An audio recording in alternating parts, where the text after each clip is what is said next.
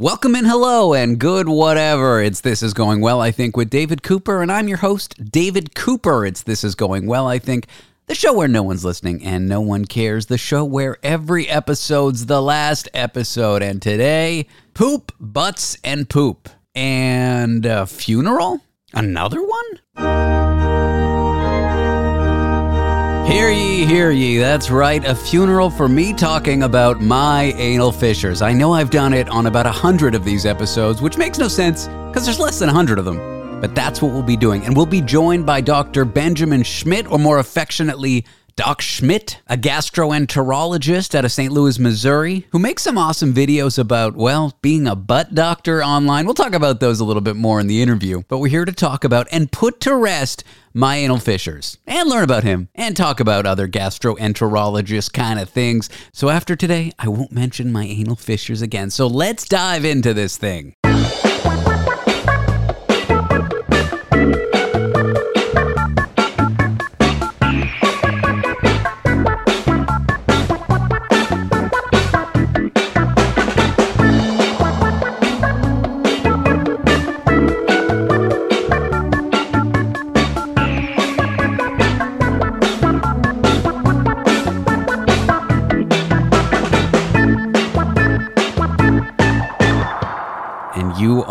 A poop doctor in St. Louis, Missouri. Exactly. And that's why you went to medical school for all those years and studied so hard. So some idiot could call you a poop doctor, right? Exactly. I've I've finally made it. You're the first one. Are there misconceptions about your work? Is it mostly treating like I don't know, bowel disorders, stomach disorders, anything like that? Yeah, I mean, I think the most common misconception is that I'm literally just like dealing with poop every day because people always say, "How can you do that? How can you deal with poop day in day out?" But really, we don't. I mean, I listen to people describe their poop day in and day out, but when I'm doing colonoscopies and that kind of thing, there's not much not much poop if they prepared for the colonoscopy correctly. There's there's not much involved. Um, but yeah, it, it's a pretty diverse specialty. There's we we deal with a lot of bowel issues, irritable bowel syndrome, but then inflammatory bowel disease.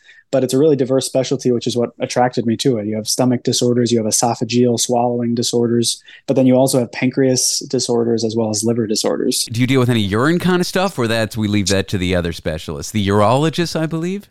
Yeah, exactly. Urologists would be the ones um, Who's that deal with carving up these specialties, right? Like, like an ENT doctor. Why, like, why do they get the ears, nose, and throat?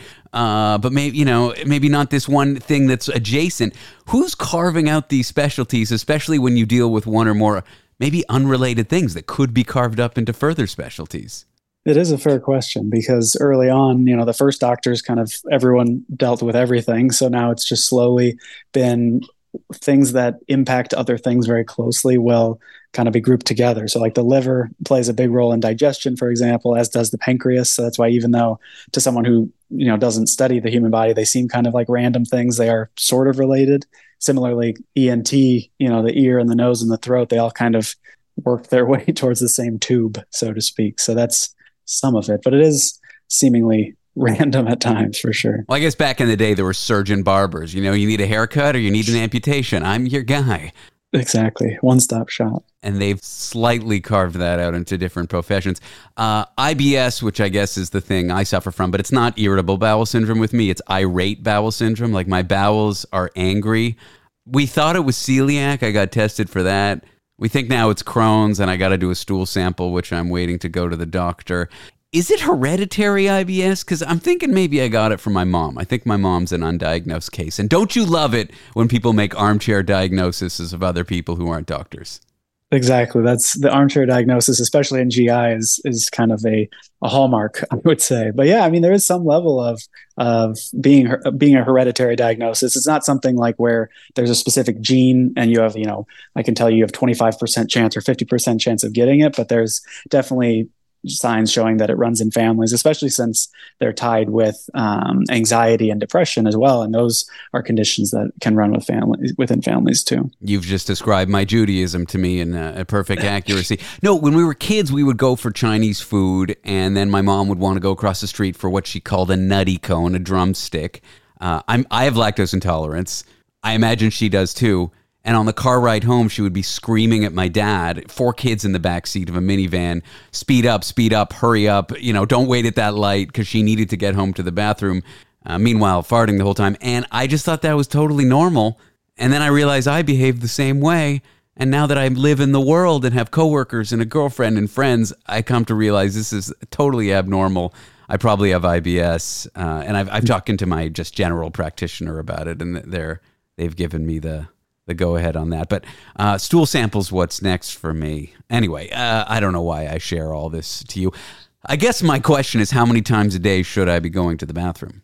Mm, that's that's the age old question. the The good news for you is that there's not a, a singular answer that you need to hit a specific number because everyone can be a little bit different. So the kind of classic medical school teaching is that it can be anywhere from three times a day to three times a week can be considered normal. Three times a week, I wouldn't be able to sleep. I would be so anxious. Like I'm so glad I'm IBSD for those normies, IBS diarrhea. If I was IBSC, constipated, I get really stressed out. I, I don't know.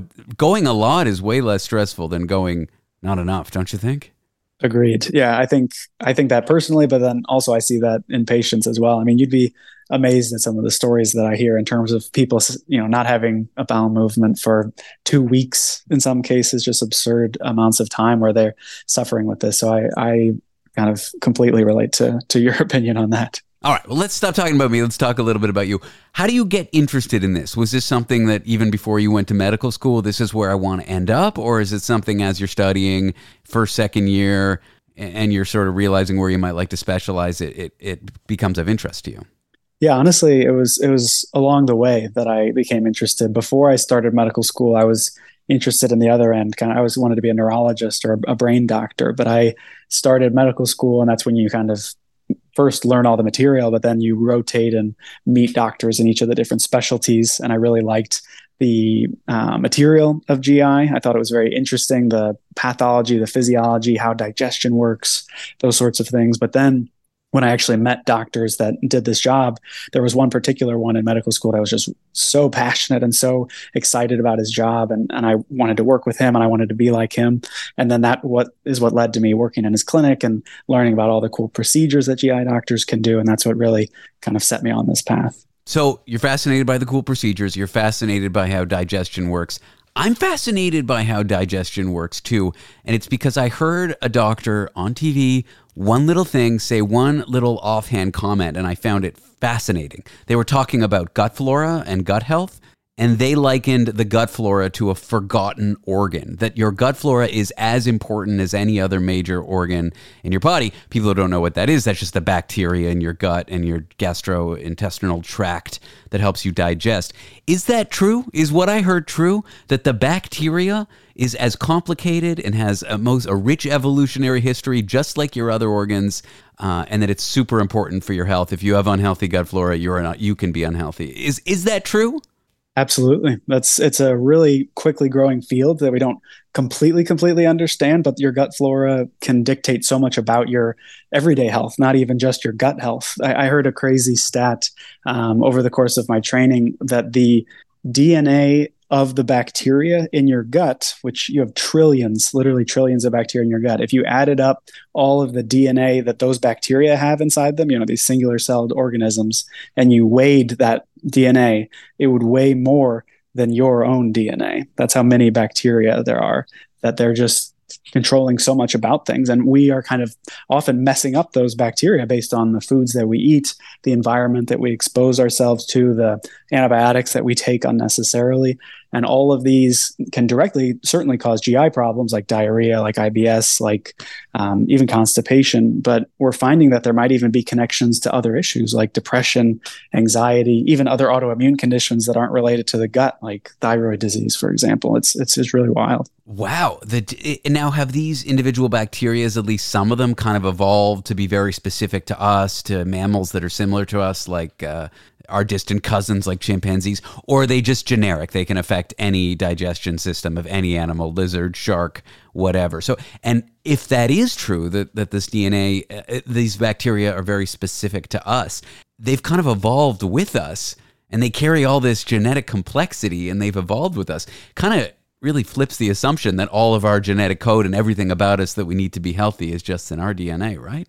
It is definitely true that our environment kind of molds a lot about what makes us us because it is true that these bacteria they're specific a better way to think about it is more the percentages of different types of bacteria. So there might be there's kind of three or four big categories of bacteria that are in anyone's gut for example but the percentage and the makeup of you know which percentage or, or, how many are firmicutes versus bacteroides for example that percentage is kind of what defines maybe a human as opposed to a chimpanzee for example. And and when that balance gets out of whack uh, from the normal balance that the a person is supposed to have or whatever your normal is that's when problems can arise. And when other bacteria that are you know so-called bad bacteria like you might have heard of an infection called c. diff uh, which is an infection that can kind of flourish when this balance gets out of whack, this specific balance that's normal for you. Uh, so they can certainly cause a lot of problems if we don't have our own matched thing that's that's formulated by our environment. So a calorie is not a calorie is not a calorie because a calorie of kind of healthy food that uh, promotes healthy gut bacteria versus a calorie of empty junk, chocolate bar, lots of preservatives. Um, bad food can, even though it's the same amount of calories, and we think, okay, that's how we lose or gain weight, or that's how we have or don't have energy, may not be the same. Is is that something that can be inferred from what you're saying, or or am I wrong? A calorie is in fact a calorie.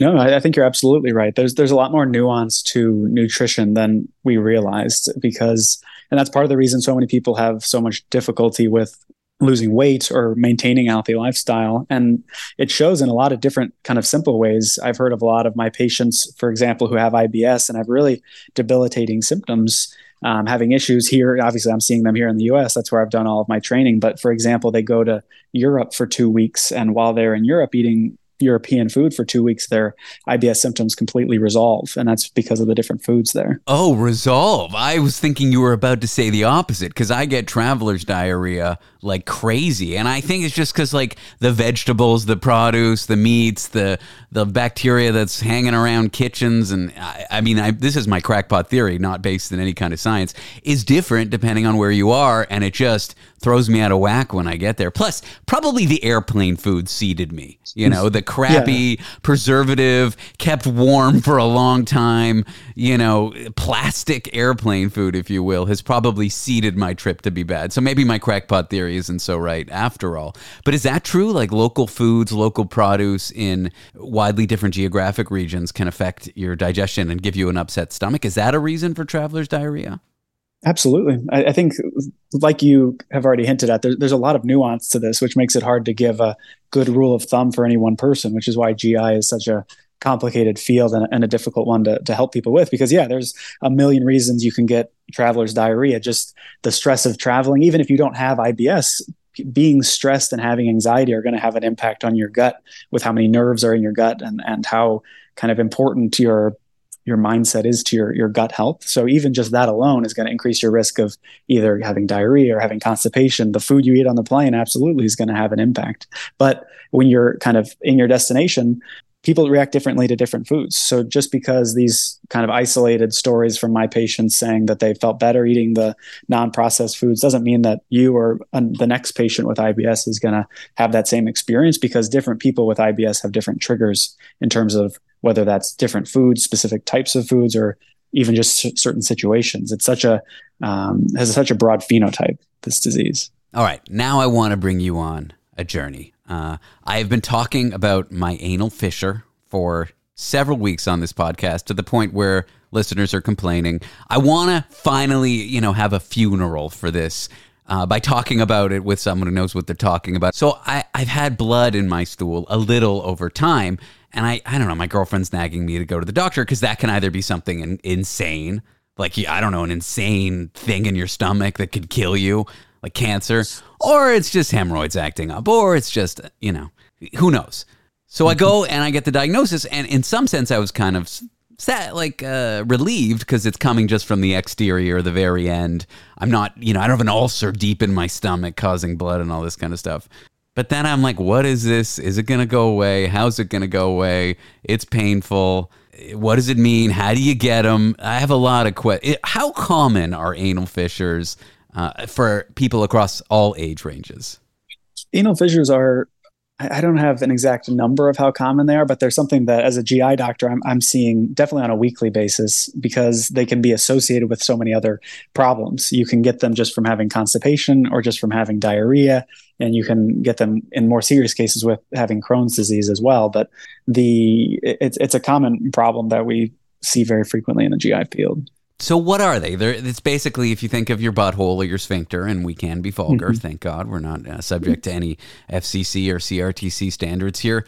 As a sphincter, you know, it's like a mm-hmm. it's like a hole that closes and opens. A crack around the rim. I, I hate the word fissure because when I think of an earthquake and the earth splitting and like a giant crack in the earth with lava pouring out, like that's what they call a fissure in the geological sense. Uh, is my description of it accurate? Absolutely, yeah. It's like a small tear in the in the anus and the uh, sphincter, which is why it's so painful, um, and why it can cause some some bleeding as well. And do they go away naturally? Because I heard sometimes they do, and then sometimes they don't. Yeah, naturally. Unfortunately, uh, that's the most common way and the easiest way for them to go away. But easier or easy isn't really the right word, probably, because it's kind of a long process, and most of the treatments we have aren't treatments in the classic sense. It's more kind of symptom control and trying to facilitate the body to heal it itself. And is getting Botox in your butt a way, one way? This is what somebody told me. And I'm like, I'm to have to get Botox. But I'm 37. I hang around people around my age, older, younger.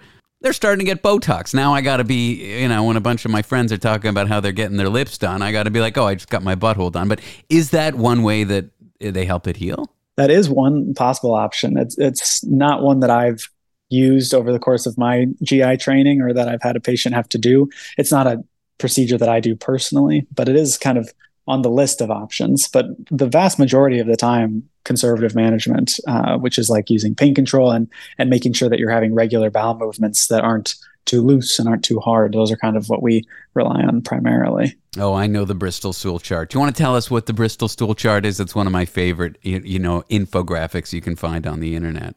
Absolutely. Yeah, it's a it's a chart that we use in the GI world to help patients describe their bowel movements, especially since people love to describe their bowel movements and they always use very strange and interesting and unique kind of analogies like foods for example to uh, to do it this is sort of a more standardized way uh, where we can have numbers that correspond one through six um, and there's actually pictures of bowel movements on this chart um, that correspond with each number. And basically it ranges all the way from straight liquid um, at the bottom end to going up to kind of a rock hard stool with like cracks in it from being dried. Um, and it, it's a way for patients to be able to very easily look. I can hold up the chart and they can say, yeah, it's like a three. My stool is like a four it's like a five and i can use that. And we can even use that uh, chronologically because if they come back in they can say if they've had improvement as opposed to other patients who try to say oh it's like pudding or it's the consistency of a smoothie and these things are a little bit less objective. Uh, and might make enjoying smoothies for you that day a little less enjoyable. Exactly. So what should i be doing? Uh, my doctor sent me for a stool sample because apparently i got a blood test which i think can test you for celiac. Please correct me if i'm wrong. Yep that's right but for Crohn's, they wanted a stool sample, I believe. Is that is that right? Is that how you get that? Or or she she's on the path to diagnosing me, and the next step is stool sample. Yeah, Crohn's disease. One of the ways that you can move, like you said, move towards the diagnosis is with a stool test that tests for inflammation in the stool. I, I, I can only assume that's the test that they're referring to. It's called fecal calprotectin, and what that is is it's sort of a it's a more specific marker. We have blood tests as well that test for inflammation, but the problem is they're not specific. So let's say you have another inflammatory condition, like you have thyroiditis, for example, or, or you have a condition maybe that hasn't even been diagnosed. That's, you know, you have arthritis or something. It, that could be flaring up and that could make your blood marker for inflammation high. But if you have inflammation in your stool, that really can only be from an intestinal inflammation. Huh.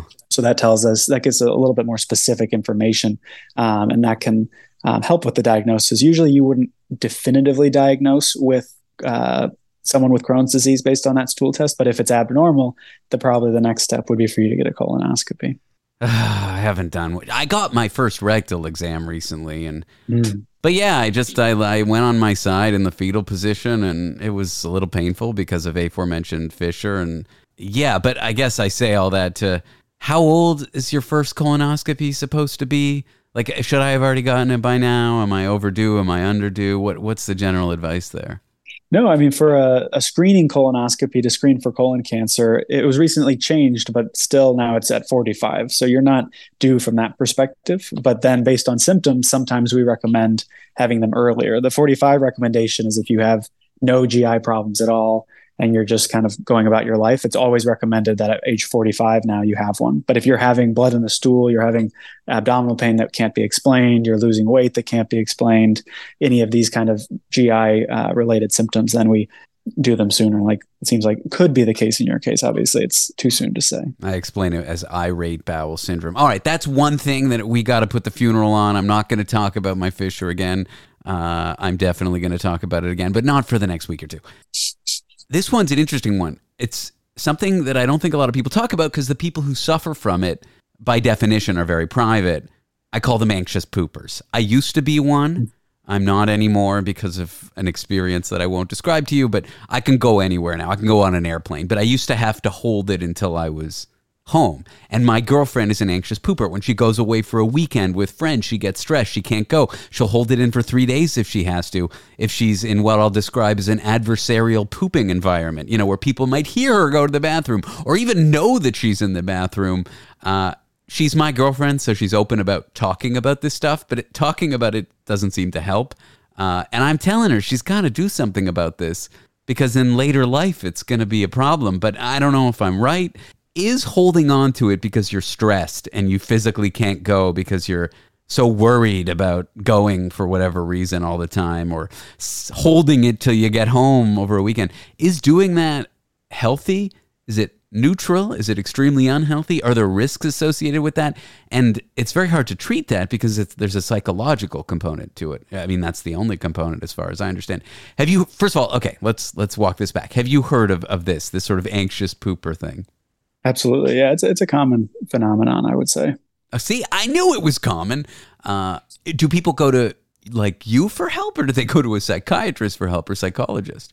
Well, it, it's interesting that you bring that up because I, I, obviously have a lot of experience with this in a general sense, but there, it's not very common that that's the main reason someone is coming to see me as a GI doctor. Usually, any anxiety related to you know having bowel movements in, in that capacity is more related to another diagnosis that they have if they're seeing me. Like when i say that i mean like they have ibs or they have crohn's disease and it already makes them have a lot of problems with going to the bathroom. So i i see fewer people who are have that as their major issue. With regards to your initial question of if it's problematic i think that it, it's only problematic insofar as the symptoms that it causes you while you're kind of on that trip or recovering from that trip in the sense that it's you know naturally it's uncomfortable to intentionally constipate yourself. It's going to cause bloating. It's going to you know decrease your appetite. It's going to make you not enjoy yourself as much. But kind of intentionally avoiding having a bowel movement for a couple of days is not going to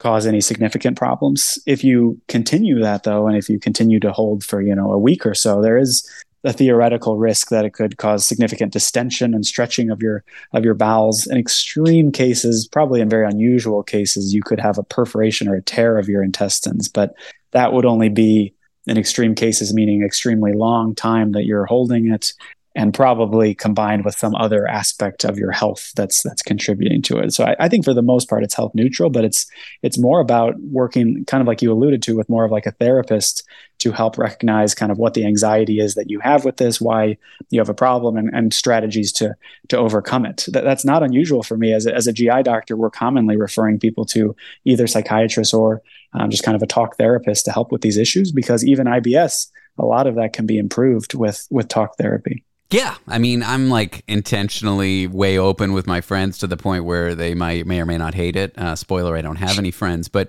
I think for a lot of people, they have a lot of shame. They don't want to talk about it, but they need to like have a, a decent bathroom situation after a meal, and if they don't, that's going to be a problem. So they can't go on a picnic, and if they do go on a picnic, it might cause a problem. You know, and these things it comes up in everyday life. But I guess what I'm hearing is intentional constipation I'll concede that it's occasional intentional constipation is is health neutral in, in, in, most cases. In rare cases, it can be bad for you. So, me telling my girlfriend she needs to do about something about this, I'm I'm probably in the wrong there.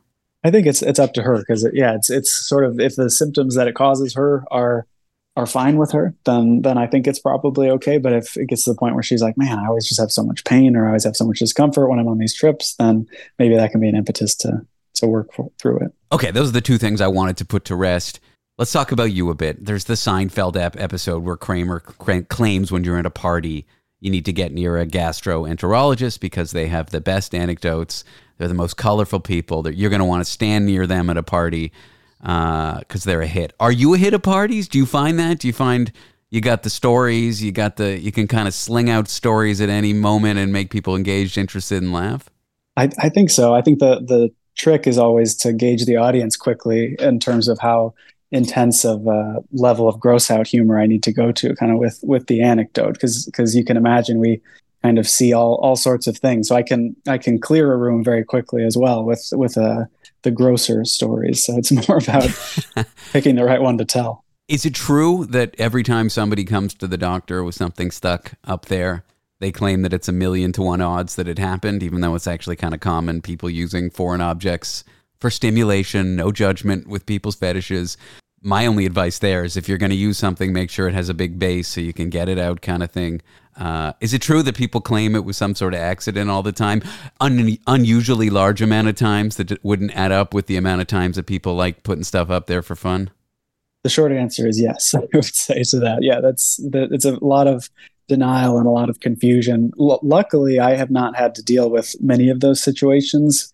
Not not because I don't want to, but often, unfortunately, for the patient, it's it's more of a surgeon that has to deal with a, a GI surgeon that has to deal with those sorts of issues because there's only so much that we can do. Um, for example, I didn't even realize this when I first started my training, but I got a call when I was a first year fellow, which is like the first year of training uh, for a GI doctor and I got a call from an outside hospital that someone had a, a vibrator in their rectum that was stuck and they couldn't get it out and they were being transferred to to our hospital.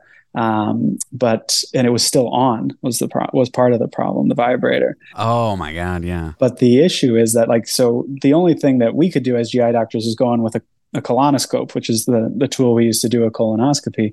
But the problem that my my supervising doctor explained to me and the reason that it had to be surgery to deal with it is if we do our colonoscopy and we grab it and pull it into the little camera, the the vibration from the vibrator would actually like break the camera, and, and that's a very common issue. So it's often surgeons that end up dealing with those patients, but I can tell you that it's usually a lot of a lot of healthy denial involved in the explanation for the source. I mean, I'm me, so I'm not a normal human being, but I wouldn't be embarrassed. You know, not I, I'm not into butt stuff because of my IBS and now fissure, but if I was, it's like I don't know, but get toys that you can remove safely. I guess is my only advice. You know, like it doesn't matter if you want to play with your butt. Who cares? I mean, that's it's one of the reasons it's there, right? That's true. I'll second that. uh, all right. So, what would be the story that would clear out the room? One of my strangest stories. Maybe this isn't clearing out the room. I can ease, ease to that one. Is in terms of finding things up people's butts.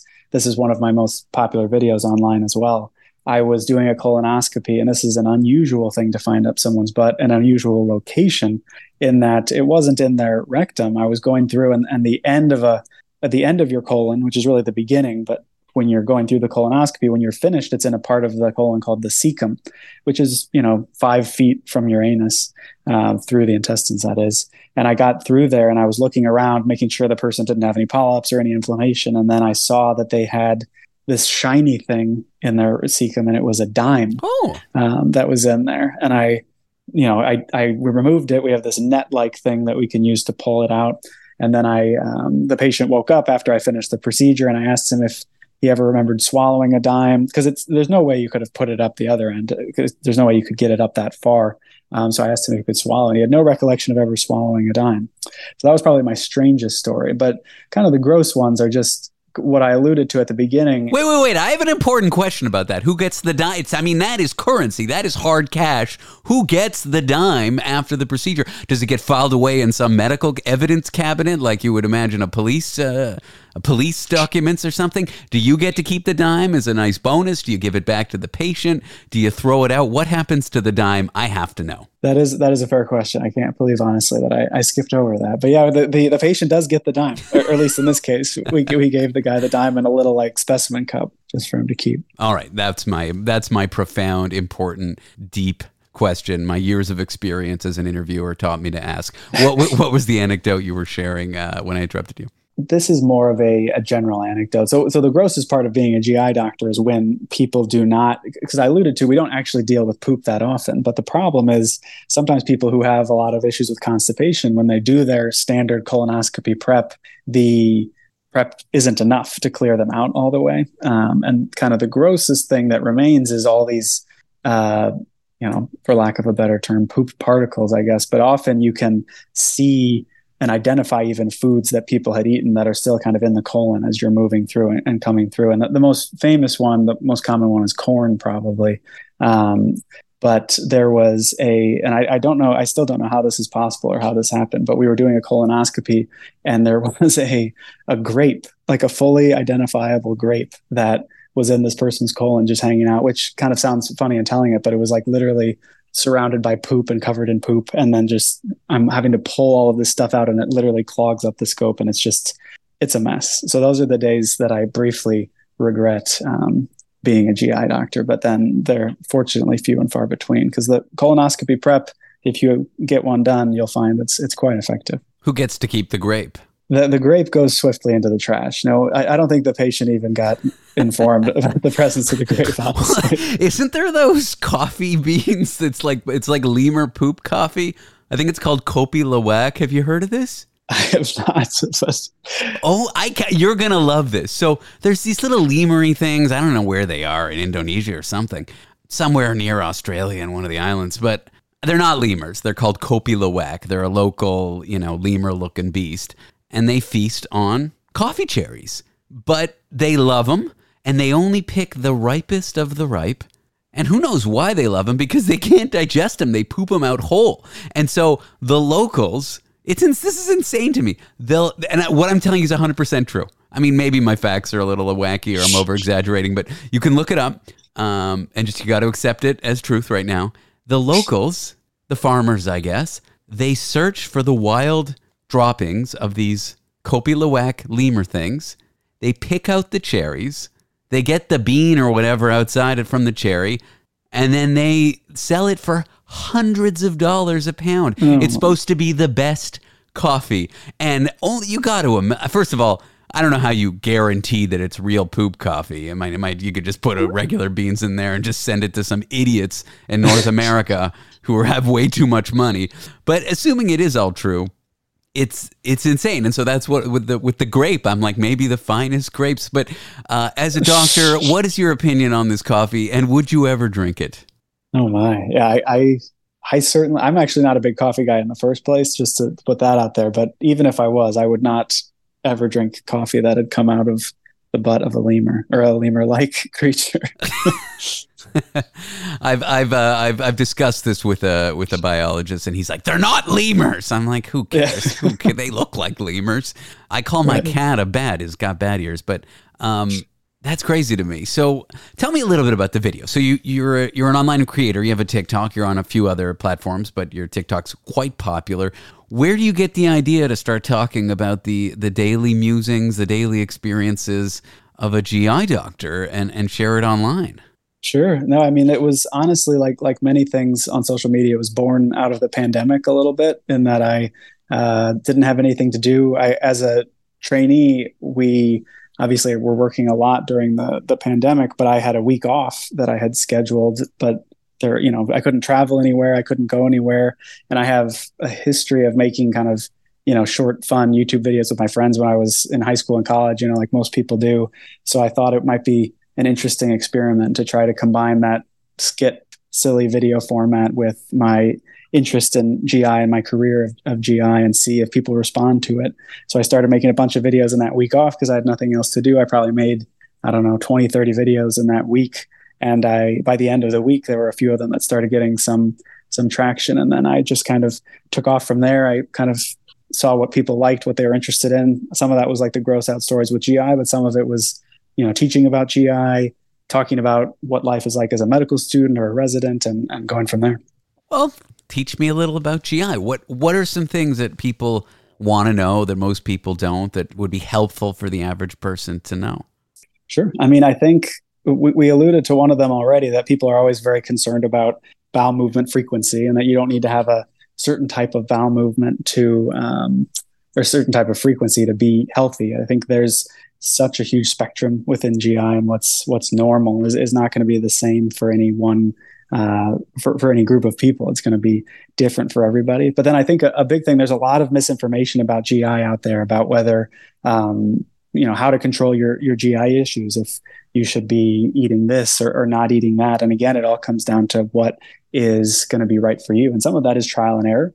But a big thing that I've talked a lot about is, is IBS and what that means. There's unfortunately a lot of people who are you know see GI doctors that aren't very good or, or, aren't very well trained, or they're just not able to access GI doctors and just see other uh, general practitioners who don't have as much experience. But people who have chronic abdominal pain, chronic GI issues, but normal tests and are just told that there's nothing that can be done to help them, and just educating people about um, what IBS is and how there are actually ways to treat it, and that can include anything from uh, medicines to changing of your diet to even gut hypnotherapy, where you learn how to kind of train your gut. So I talk a lot about that.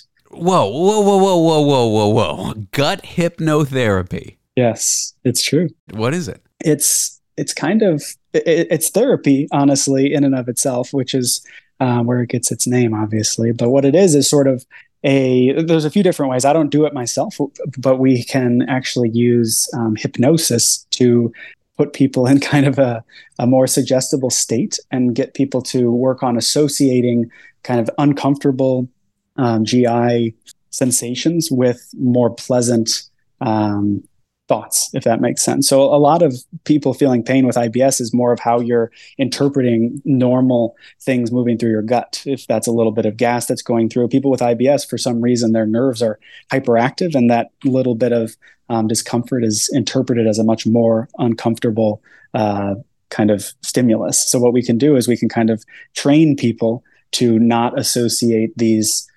discomforts that they're feeling in their abdomen, for example, with a big pain response and to just recognize that this is normal. Similar to how you might associate when someone has like a, a regular phobia of like flying or something that it's sure it's scary, it's loud, there's you're really high up in the air. But if you focus on your breathing and you focus on your thoughts and you recognize that this is all just normal, that it's it can pass and that you can you can survive it. Interesting. And there's sort of peer review that this hypnotherapy it actually helps people manage the pain. Oh, absolutely. There's a, there's a lot of techniques that you can use that are separate from medicine. Just simple breathing activities. There's even like um, massage, like colonic massage, for lack of a, a, better term, where you can actually just sort of massage your gut in a way that that's more for like constipation type symptoms for IBS. But there's a lot of very interesting studies that are being done in non-medication um, treatment options for IBS. Okay, well, I'm fascinated by your journey. I don't want to take up too much more of your time, but I do have one more question. The Squatty Potty. I don't know why this one company has this ubiquitous name for something that's just a little bench, uh, but it's a little thing that, I don't know, slots in the front of your toilet on the ground, and you can put your two legs on it, and it positions yourself to have a more I don't know if natural's the right, right word, but a position while pooping that maybe our ancestors would have taken while squatting and taking one in the woods. Uh, and it's supposed to mm-hmm. align your bowels better and promote healthier poops and, and eliminating more and all this kind of stuff. I think it sounds like nonsense. Is it? It's it's totally legit. That's a, it's a very common reason, uh, a really common recommendation that we give to patients who have trouble with constipation. Because you're you're right. Every everything that you cited is that kind of historically going way back when people would have bowel movements, they wouldn't sit down, they would squat. And, and there's actual reason to that. It's not just because they didn't have toilets, it's because when you squat down, the way it's more of the muscles that are kind of in your pelvis, the way they pull on the intestines is different in the sitting position versus the squatting position. So if you're squatting, your muscle, uh, or if you're sitting rather, your muscles sort of almost pulling on your colon a little tighter, on your rectum a little bit tighter. So it's harder um, for stool to evacuate. But if you're squatting, that muscle relaxes a little bit, and then using and then lets the stool pass easier. So using a squatty potty or even just phone books. We tell people like if if anyone still has phone books, um, then you can squat, kind of replicate the squatting position while sitting and have a more easy, uh, more efficient bowel movement. Wow. Uh, well, I think maybe the issue is it opens up your sphincter too much and it irritates my fissure, and that's why I don't like using it. it could be. All right. Where can folks find you online and stuff? Like if I wanted to start watching your videos, getting some information from you, where's the best place to do it? Yeah, absolutely. I, I'm on most of the social media platforms, but my two biggest ones are TikTok and YouTube. Um, Doc Schmidt, D O C S C H M I D T, are the ones there. But I'm also on Instagram, I'm on Twitter, and I'm on Facebook, all with very similar variations of Doc Schmidt. So feel free to search me there. I've got, I try to put out at least two videos a week where I, some of them are silly skits, some of them are educational, and some of them are just weird things that happen to me, like a in-flight medical emergency that I witnessed a, a few a week or so ago. So tons of crazy content, tons of fun stuff. They're really fun videos. I had a great time checking them out before I started talking to you. Dr. Benjamin Schmidt, thank you for putting me talking about my anal fissures on this show to rest with me. You're definitely a good sport for doing that. And thanks for uh, chatting with me today. I really appreciate you going over this stuff and getting to know you. Absolutely. Happy to. Thanks for having me on. It was great. All right. Have a great rest of the day. Thank you very much.